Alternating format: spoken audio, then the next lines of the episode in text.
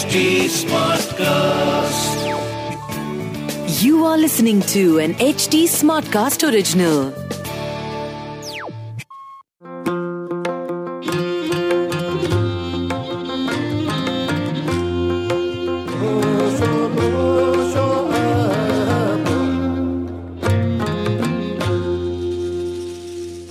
What comes to your mind when I say Tibet? The beautiful Himalayan mountains? The Dalai Lama? Or the famous movie Seven Years in Tibet? There are so many books and movies about Tibet. No doubt they're wonderful, but they're usually not from a Tibetan's perspective. And I need to say this we're so much more than momos and singing bowls. I don't even confirm if singing bowls are a Tibetan thing. To give you that authentic sense of what Tibet is and what our culture truly is like, we are here once again with season two of Waking Up Closer to Tibet. Hi, I am Tenzin. I am so many things professionally, but at my very core, I am a Tibetan. Join me in this brand new season as I speak to some of the most celebrated Tibetan names who know Tibet in their own unique ways. 10 marvelous episodes with five amazing guests. In this season, I will be having the privilege of being in conversation with His Holiness the 14th Dalai Lama, Geshe Thupten Jinpa, Geshe Dorji Damdul, Taichung, and Reka Gava. So don't forget to tune in every Wednesday as we get, bit by bit, closer to Tibet. Tashi Delek and welcome. I hope all of you are doing well and are taking good care of yourselves because, I mean, we live in an age where hustle culture is touted, um, and this hustle culture um, can get very toxic at times. Um, it can be bad for us. It is imperative for us to take care of our body and mind. To give us more insights on how we can master our mind for happiness, we have our esteemed guest for today, Venerable Geshe Dorji Damdul. I am so thrilled and honored to welcome Geshe-la on Waking Up Closer to Tibet. Venerable Geshe Dorji Damdul is the director of Tibet House in New Delhi, which is the cultural center of His Holiness the 14th Dalai Lama. In 1988, Geshe Dorji Damdul joined the Institute of Buddhist Dialectics in Dharamshala for formal studies in Buddhist logic, philosophy, and epistemology. After 15 years of study in Buddhist philosophy, he finished his Geshe Larampa degree, a PhD, in 2002 from Drepung Loseling Monastic University. He then joined the Gyume Tantric School for Tantric studies. In 2003, the office of His Holiness the 14th Dalai Lama sent him to Cambridge University in England for proficiency English studies, and then he was a visiting fellow at Girton College um, at Cambridge University. He is appointed as the official translator to His Holiness. Um, he's been the official translator for His Holiness since 2005, and at the same time, he's been, um, you know, involved in doing written translations of many texts from Tibetan into English there's so much that um, Geshe-la has done, so many wonderful, wonderful projects that he's been a part of. And um, as assigned by the Office of His Holiness, uh, the Dalai Lama, Geshe-la visited the US in 2008 to work with Professor Paul Ekman, um, a world renowned psychologist um, who uh, is one of the pioneers of the science of microfacial expression. So I am so excited and honored to have Geshe-la on Waking Up Closer to Tibet. Welcome to CDT, Venerable Geshe Dorji Damdullah. I am elated to welcome you today. Since this show is about everything Tibet and Tibetans, I had to have you on. Now, Homo sapiens, as we are, we have uh, made some of the greatest inventions in the world today. We've launched rockets into space. We've perhaps made our everyday lives easier. We are intelligent, yet deeply troubled emotionally. So, our true potential unlocks when we master our minds. Isn't it, Geshe-la? What is your take on this? How can we master our troubled minds in the modern world? Thank you, is Shirunla, and thank you, Hindustan Times, all the viewers. Uh, that is uh, one of the major things that we need to, as sapiens, to take note of, particularly today. Uh, 0.3 million years ago, the Homo sapien came into existence on this earth. And uh, the fact is that his Holiness the Dalai Lama always uh, tells the world that we have body and we have the mind. And um, in the olden times, people, the material development was so less. Because of this, people are so heavily dependent on each other for material uh, facilities. And because of this dependency, excessive dependency on each other, people are emotionally connected. So we see that when there, whenever there are some problems, um, the, they always uh, the people from the neighborhood they come help you. Uh, I, I'm sure that this was the case for almost all over the world, whichever country one is from. I remember that the um, in my locality of Tibet, there if one family was to uh, create the New Year celebration, the, the snacks, to make the snacks, then they, all the people they, from the neighborhood, everybody will um, have at least one representative coming from one family uh, to be of help to their family. And then your job is just to provide them food and uh, provide them some the say the uh, what homemade alcohol or the wine for the people to enjoy, and that they, there's a spirit of the oneness of the whole village. That is something amazing. Likewise, when the uh, they do the harvest time, again, say the one family, uh, they're going to do the the harvesting of the, the crops, and everyone from the, the neighborhood they will join you. They know that it is your time and then the, the next day, you will be a part of the group to support another family. It's amazing. So this is something today is totally unheard of. even Absolutely. To, even to speak to, say for example, you want to you want to get some advice. You're a little feeling unhappy. You go to get a counsel. You have to pay. That is very different. So this is very unfortunate. So back to the main point. That is Holiness the Dalai Lama um, oftentimes he shares with people that we have body and we have mind. For the body, we need material progress. And His Holiness is never saying that we need to focus on the mental progress. We don't have to focus on the material. Material is bad. He never says this. He's extremely pragmatic and um, very realistic uh, saying that we have body, given that we have body and mind, uh, for the body, we require material development. For the mind, we require spiritual development, development of the heart. So the combination can make the individual extremely successful and the real growth. And in fact, the, the measure, the mark of the success of the civilization um, the, can be seen in the light of how successful the civilization is pertaining to the development of the materials and the heart. So, where today what happens is that there's a tremendous development pertaining to the, the materials.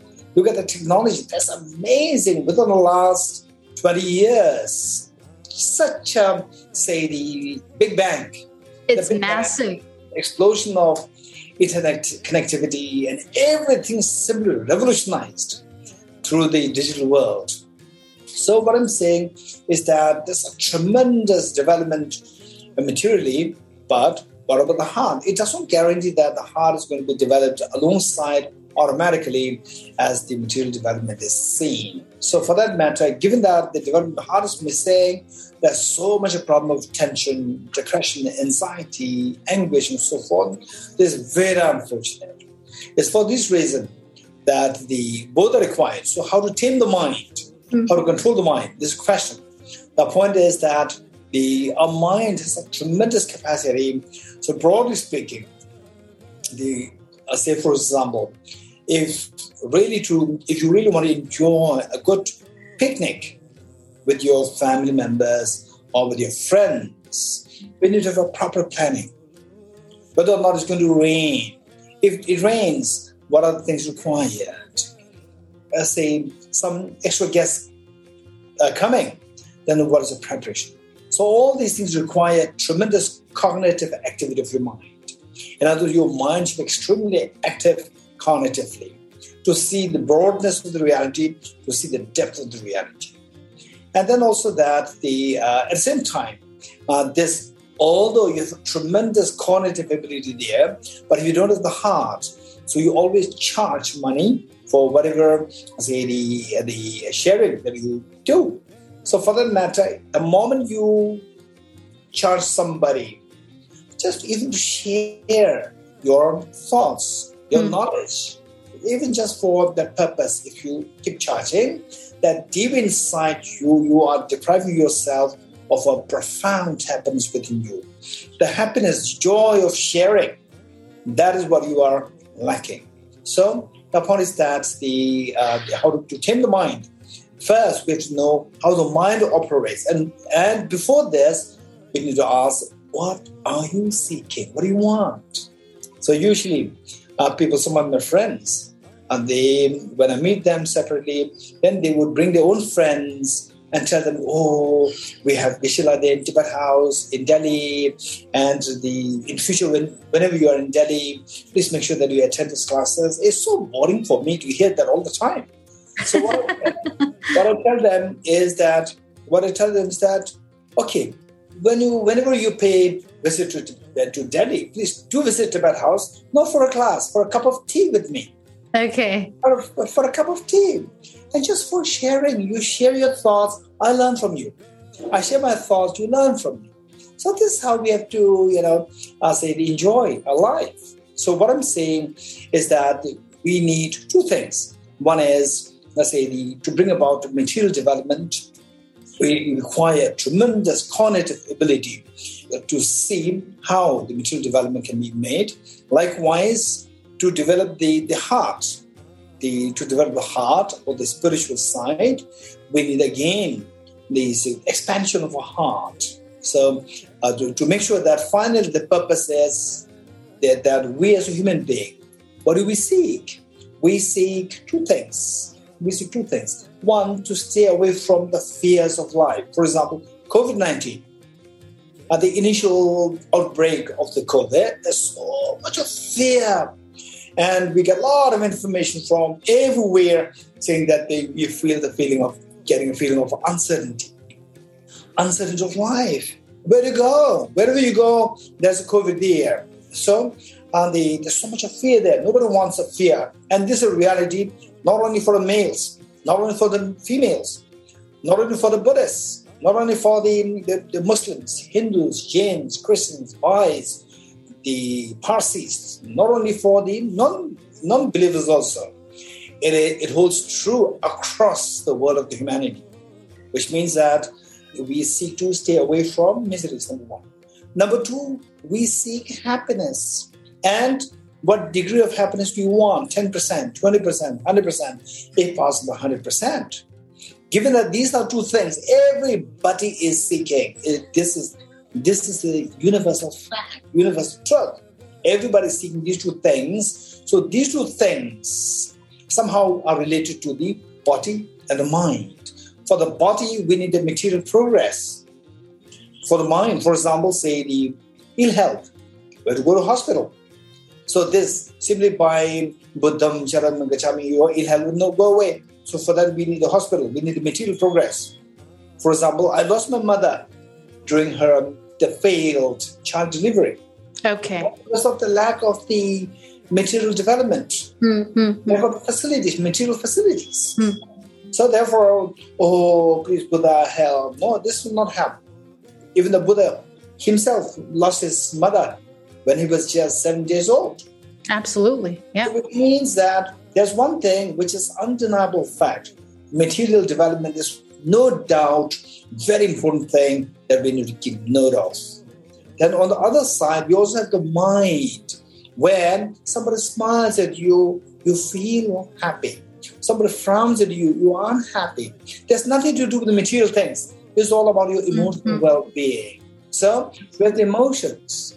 So for that matter, we need the emotional development. So His Holiness calls it as emotion, the, the hygiene of the emotion.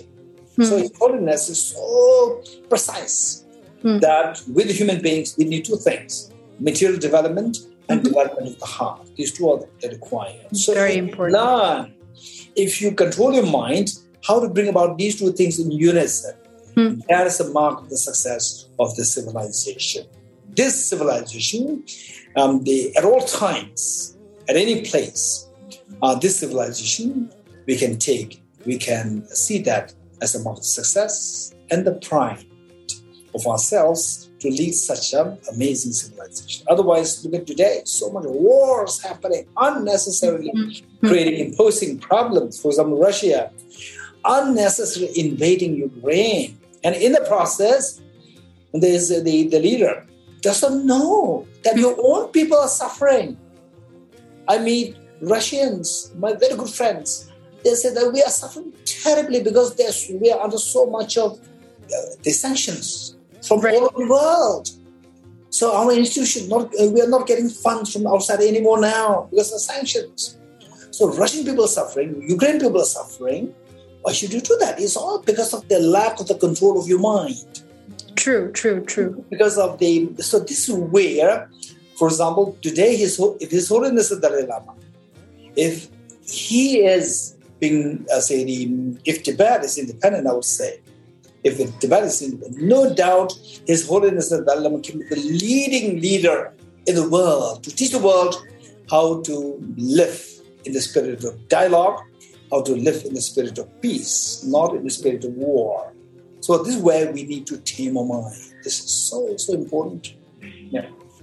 Certainly, certainly, Geshe-la, because the reparations after the war, I mean, the consequences, it's it's massive. I mean, so many lives were affected, and you know, as uh, you were quoting uh, His Holiness the 14th Dalai Lama, right? I think His Holiness has um, always said that you know, if you look at uh, the planet Earth, it looks like a really beautiful blue planet, and we look like tiny little dots from above, right? And uh, you draw a line on the soil and you say, This is our country, this is ours, and this is that. This is where our, you know, the belongingness roots from. And that's where all the um, problems arise. So there is no problem of having the sense of belongingness, but if you're you're having um, you know qualms about it, if you have quarrels about it, then there is a problem. So I think that is very true. Now, um, major Tibetan Buddhist texts they were translated from Pali, Prakrit, or Sanskrit, right? And um, precious Indian masters they traveled to Tibet and formulated the Tibetan script because Tibetan language was an oral language before that, right? So to transmit the Buddhist teachings, they formulated the Tibetan script. It is believed that Tibetan language is one of the most adept languages to actually study Buddhism, right? So, Geshe-la, please enlighten us about the story behind the creation of Tibetan language and how has it evolved over the course of years because i'm sure now from you know hundreds and hundreds of years the language has evolved into, into different categories right so could you please enlighten us a little bit about that Okay, uh, this is again a very interesting topic.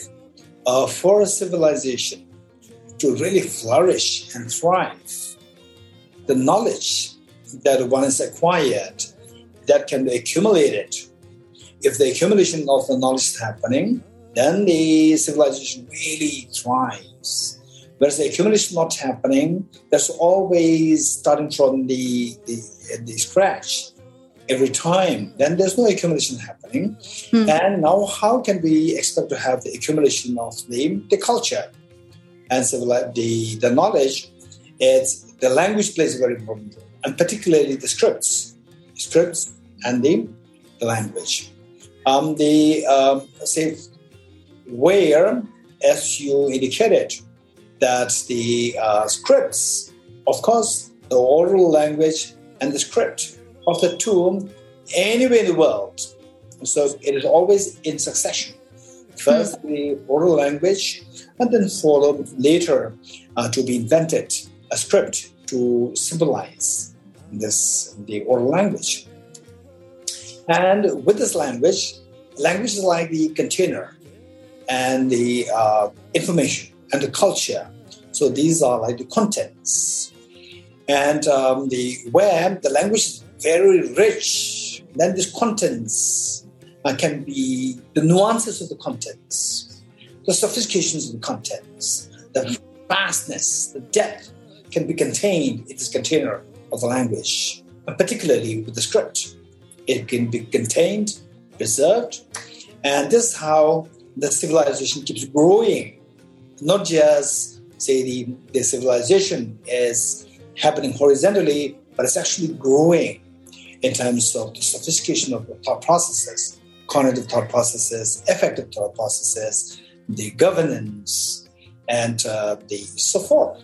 So, uh, with this, the the pertain to the twin language, um, it is it is believed that before the invention of the current Tibetan language, the Tibetan, I would say Tibetan script, Tibetan language existed way before the invention of the script, but it is believed that uh, there already existed a Tibetan script before the, the invention of this particular script. Oh, That uh, that script is referred to as the Mariyik. Mariyik, wow. Okay. before Buddhism came to Tibet.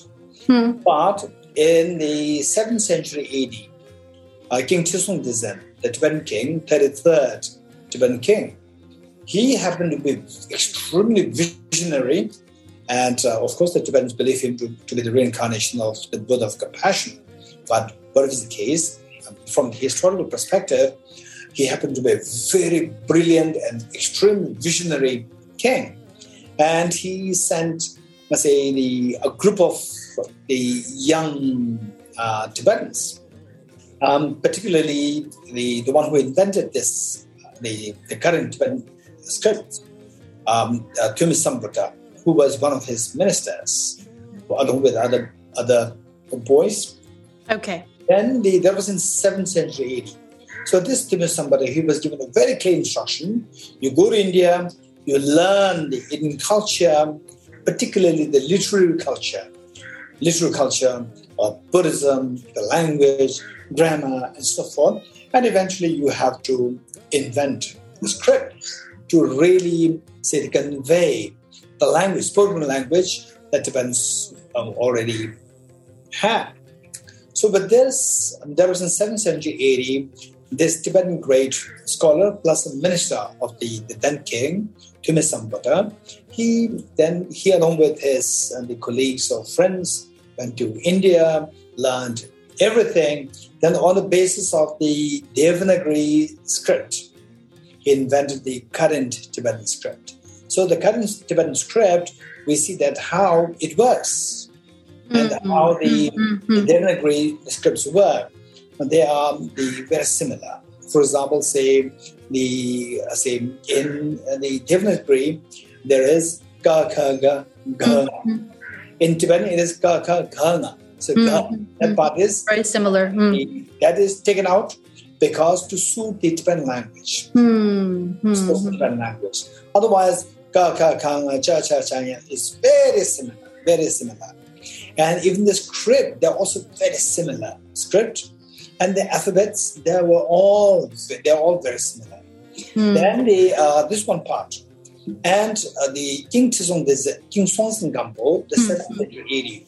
This king, the primary purpose behind invention of this, uh, the Tibetan script, which is being used today, is for to uh, for the purpose of, let's say, the importing, importing extremely sophisticated culture of India.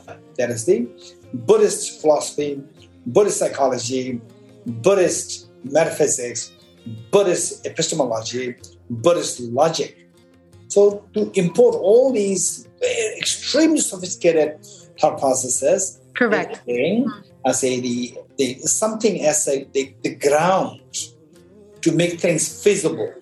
So he Mm-hmm. assigned his minister to invent the Tibetan script to accommodate, to accommodate uh, for to make sure that all these culture are imported to Tibet successfully.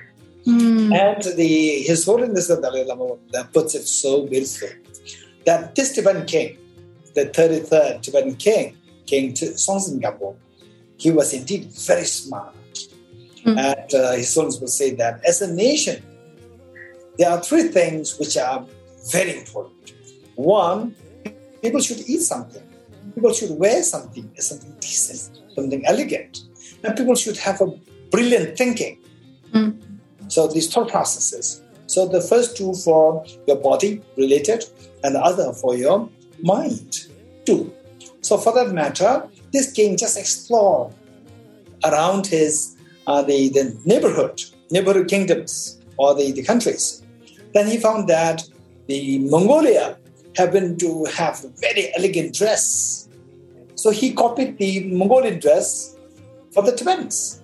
So Oh, in other words, the okay. Tibetans say the, the dress is primarily copied from Mongolians. Very elegant Okay. very elegant. And then the, for the food, he discovered that Chinese they have very good food. Mm-hmm. So he copied the food from China. So we have Okay. today momo, chow mein, all these things are copied from Chinese. we don't really have good food. tsampa. We are known for tsampa, right? We have just tsampa. That's it. Correct. so now Mm. the, the Tibetans got the, the credit for the momo, chow mein, and stuff. These are all copied from the, the, the Chinese. Mm-hmm. And whereas it is not just sufficient. You are not a dog. You are not an animal. Mm. Animal means uh, you need uh, something to keep you warm and then the food. That's it. But you're a human being. And particularly, I say, the, the king, sees, of course, the being the, the king of the kingdom Mm. has a huge responsibility for the development of the kingdom. Dogs and cats, they don't think about the development. It's just for the survival. But for the as a kingdom, as a kingdom, you you should uh, think of the development of the kingdom. For that matter, thought process is required. So this thought process, he again explored. He found that this is what the, the best. This is what you can best get from India. So he he imported um, Buddhism, Buddhist philosophy, psychology, and the the philosophy, psychology, metaphysics, epistemology, and logic from India, not from China. Mm. China already had Buddhism there, but he's very smart. This king was very smart, and knowing that this this thought process, the original source is India, not China. From China, That the is true. Mm-hmm. original thing is the food. Food we copy from China, but the, the thought processes, original uh, thought process came from the India. The Lord Buddha, Lord Buddha, he became Buddha in India, not in China, not elsewhere, in Mhm. India. So he he promulgated, he uh, disseminated his brilliant thought processes in India, from India. So we must import it from India.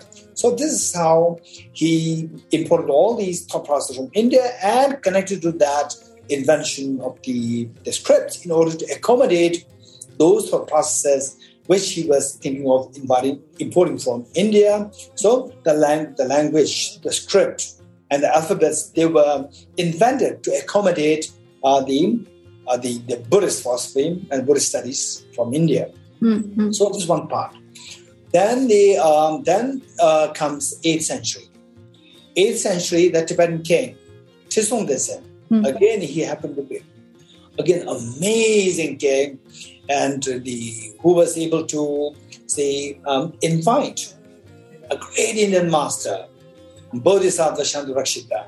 So the seventh century, the Tibetan king Songtsen Gampo, he in fact like planted the seed of Buddhism in Tibet. Then the 8th century AD, the Tibetan king Trisong Detsen, what he did was that he germinated the seed, seed, seed which was planted by the, the earlier Tibetan king, way earlier Tibetan king Songtsen Gampo. He germinated that by way of inviting the, the great Indian master, Bodhisattva Shantarakshita, who himself was a great philosopher, a Mm. great logician.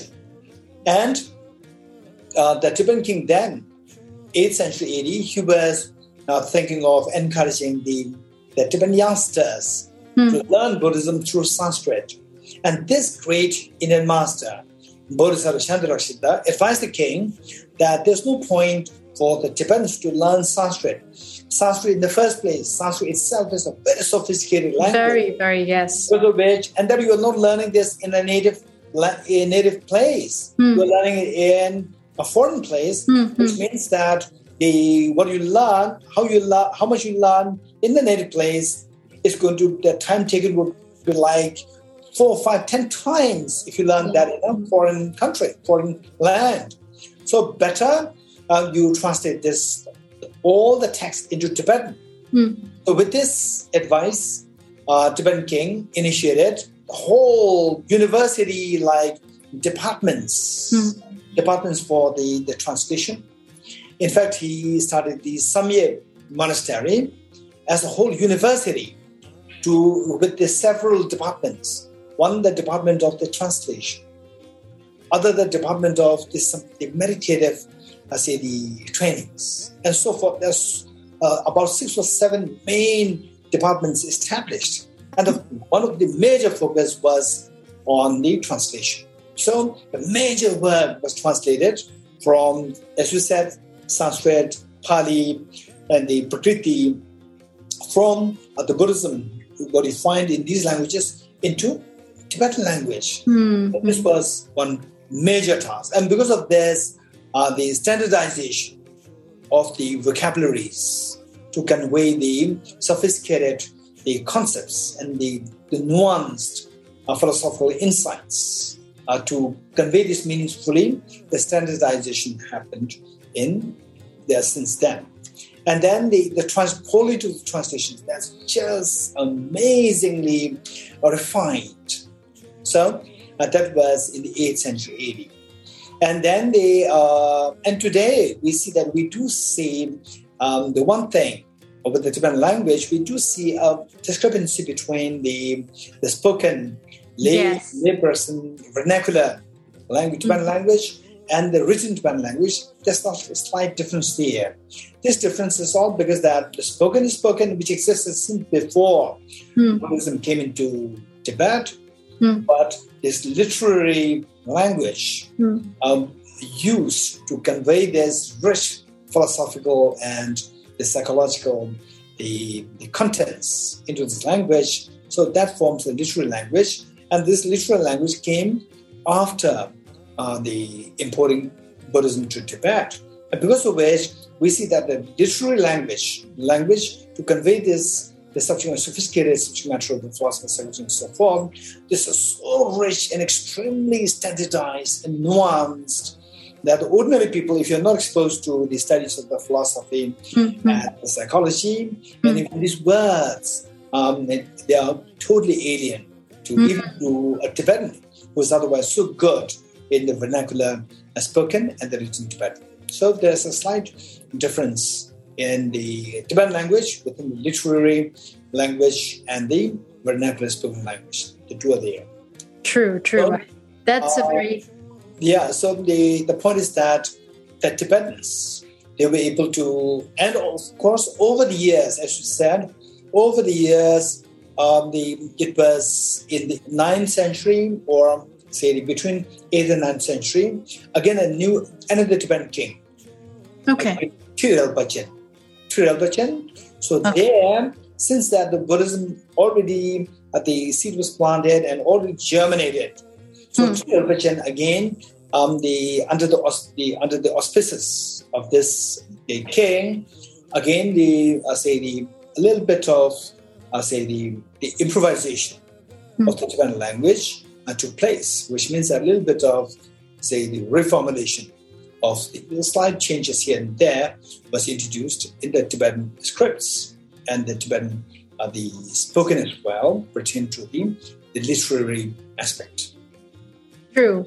It's really fascinating, Geshe-la. I mean, sometimes when I think about all this, think about people of the past, they were so advanced and they took these arduous journeys, especially precious masters from India, right?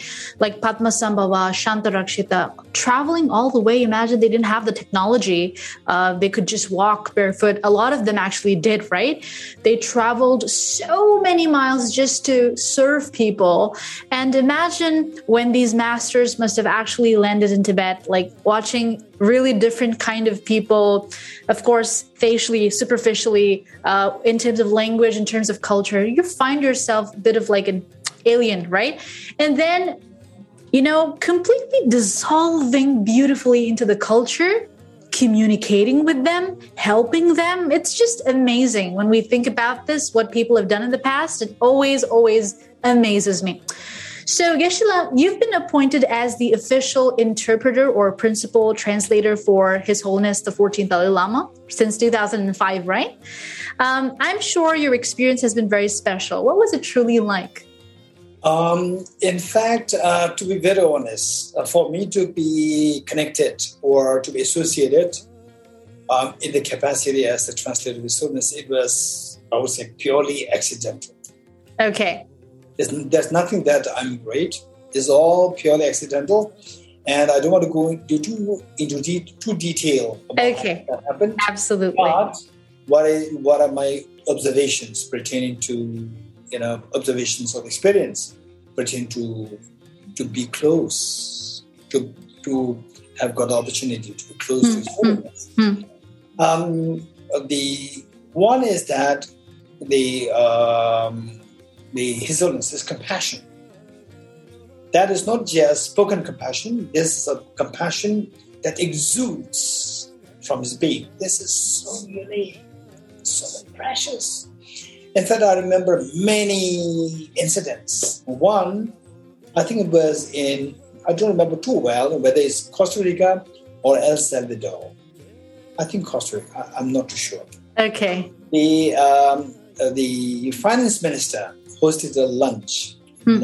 for His Holiness and the entourage. And we were all there. And the for the state luncheon, of course, extremely formal.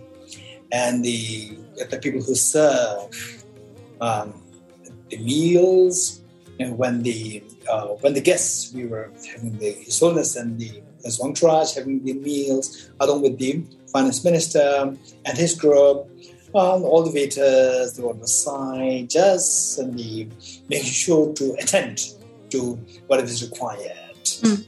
It is a very formal setting. Then after the um, after the meal, the finance minister requested his holiness if he and his group can have a photograph with his holiness. And then his son said, yes, yes, yes, yes, yes. And then the the the finance minister his wife and his officials, they're all there, and his own entourage also there. And then all the, the people who serve food, they were all sitting on the side. And his son said, Why are you not coming? And why are you not coming? And they all remained so hesitant. Perhaps, perhaps all the last many years that they were serving in the capacity as the helper, server, it never happened. So it was like a sh- shock for them. Okay, what? His Holiness is, is inviting us to be in the photograph, but are we allowed? Not allowed? But on the, the, say the from the government protocol wise allowed. But His Holiness very insists, come, come, you all come, you all come. So beautiful, it's amazing. And then really sweet. That's very, very kind. There's no choice because mm-hmm. our the main guest he is like insisting that he he's showing joy to invite you. So and the, the, the, even the finance minister indicated that come, come, come. And then they all joined, and particularly there was one lady I remember hmm. um, who must be in her forties or fifties, and uh, she was little, you know, uh, the say uneasy, cautious, whether we allowed.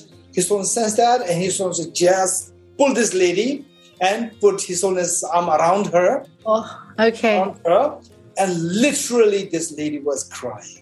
Literally. Anybody would. I mean, one would be overjoyed, right? To, to have that opportunity. So this is the, the love that he exudes. Not Mm. just he talks. He talk, he talks, and also he exudes his love in day-to-day life. This is something so amazing. I learned. I learned all this compassion from the very sophisticated books like these for all these many years. But I've seen, I have learned this in example, in example from somebody who otherwise would be in a, who otherwise is in a position where you just just you know sh- show your arrogance. No, this is so different, so precious. Hmm. Number one. Number two, that the uh, he always thinks about how to benefit others. This is again another thing that where he finds benefit, it doesn't matter whether he is with the small group, whether he's with the very poor people, it doesn't matter.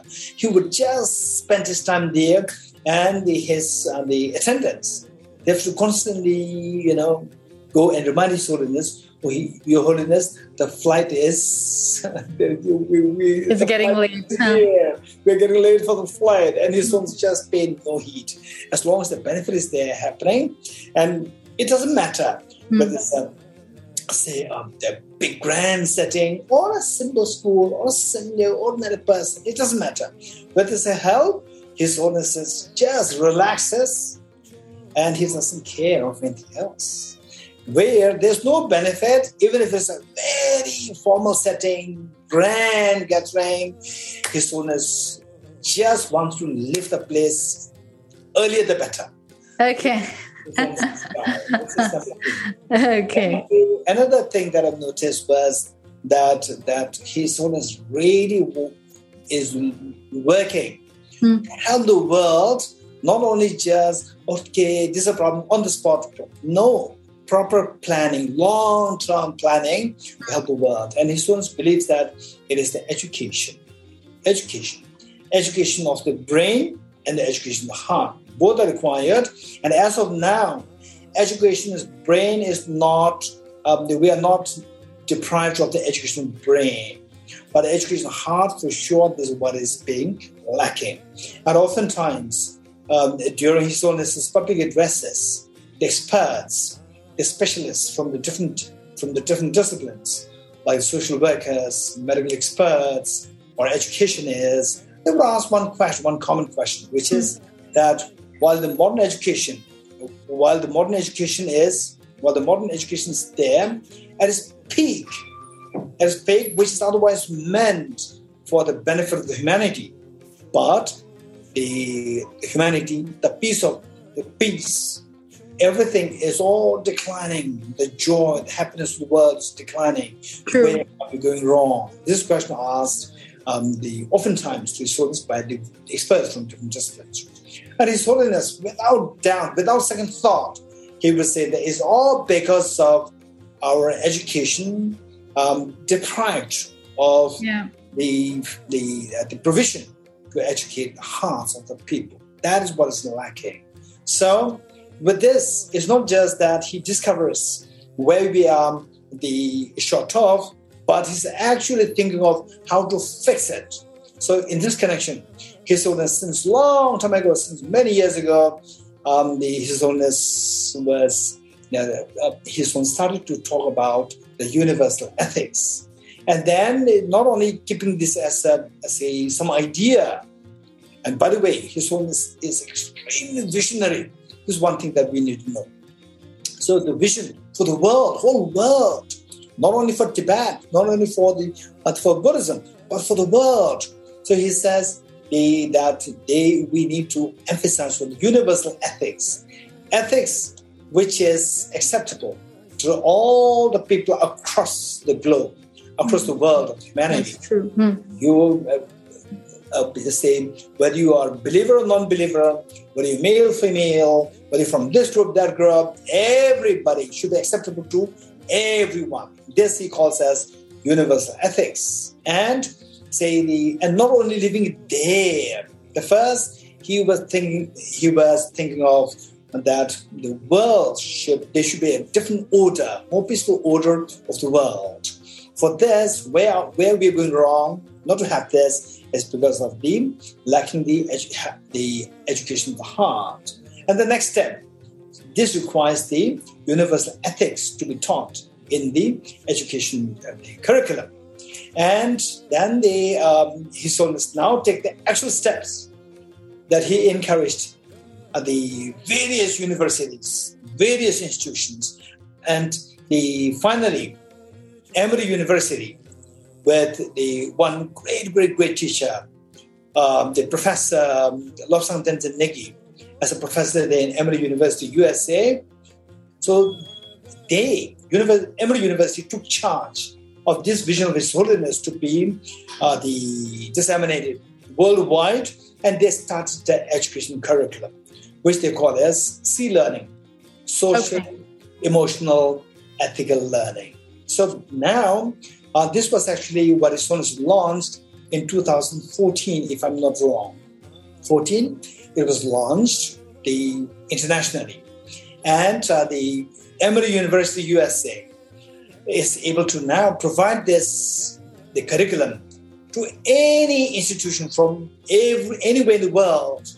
Anybody who's interested, uh, the materials are provided free of cost, and the trainings are provided free of cost um, in order to educate the heart of the people. Because the world today is suffering because of not successful leaders, mm-hmm. leaders who do not have the vision, who do not have the heart, who, do, who, who could not see the future, are simply seeing the immediate benefit and so forth that they just end up in wars. So, given that these leaders they come from the, the, the youth, from the say the today's leader came from the young child 40 years ago, 50 years ago, and leaders 50 years later is going to is no doubt a young boy or a young girl today.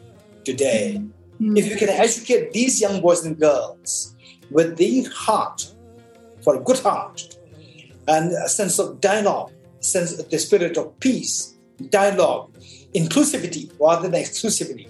If this is what we can educate these young boys and girls, from these young boys and girls, all these leaders of the future after 50 years, they are young boys and girls today. So they will bring a very different world, world of peace, world of proper order, world of dialogue, world of inclusivity, and the world of happiness for all. All these billions and trillions of dollars spent on the warfares can all be diverted to the education, health, towards the, say, the well-being of the people, society's welfare. So this is how this is meaning of the civilization. I'm sure that you're loving this episode because had you not been loving it, then you wouldn't be listening to me right now. Um, you've been listening to this episode right from the start, from the beginning to the end. So I know that you're loving it, okay? Um, thank you so much, really means a lot. And um, I hope that with this podcast, with Waking Up Closer to Tibet, we're able to give you a different perspective about uh, the Tibetan culture, our way of life, and and our narrative, because that's the whole objective of the show to showcase um, our lens, you know, Tibet from from a Tibetan's perspective, um, and uh, perhaps um, this show helps you get closer to Tibet. It surely has um, made me feel like I know Tibet a little more now.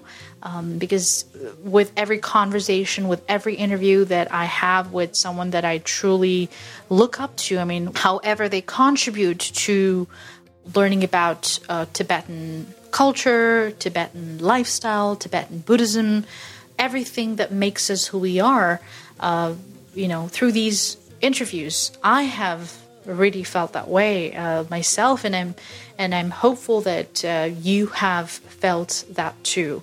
Thank you so much. We will continue our conversation with Geshe Dorji Damdul in our next episode.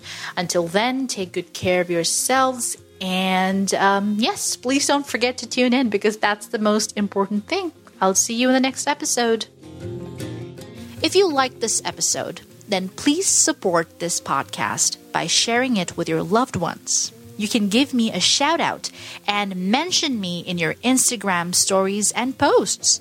My Instagram handle is tenzin.chodon.24. That is T E N Z I N dot C H O D O N dot 24.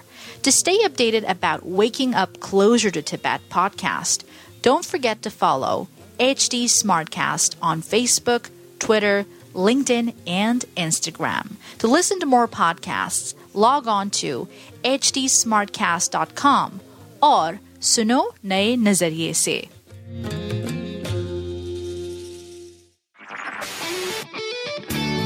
This was an HT Smartcast original. HT Smartcast.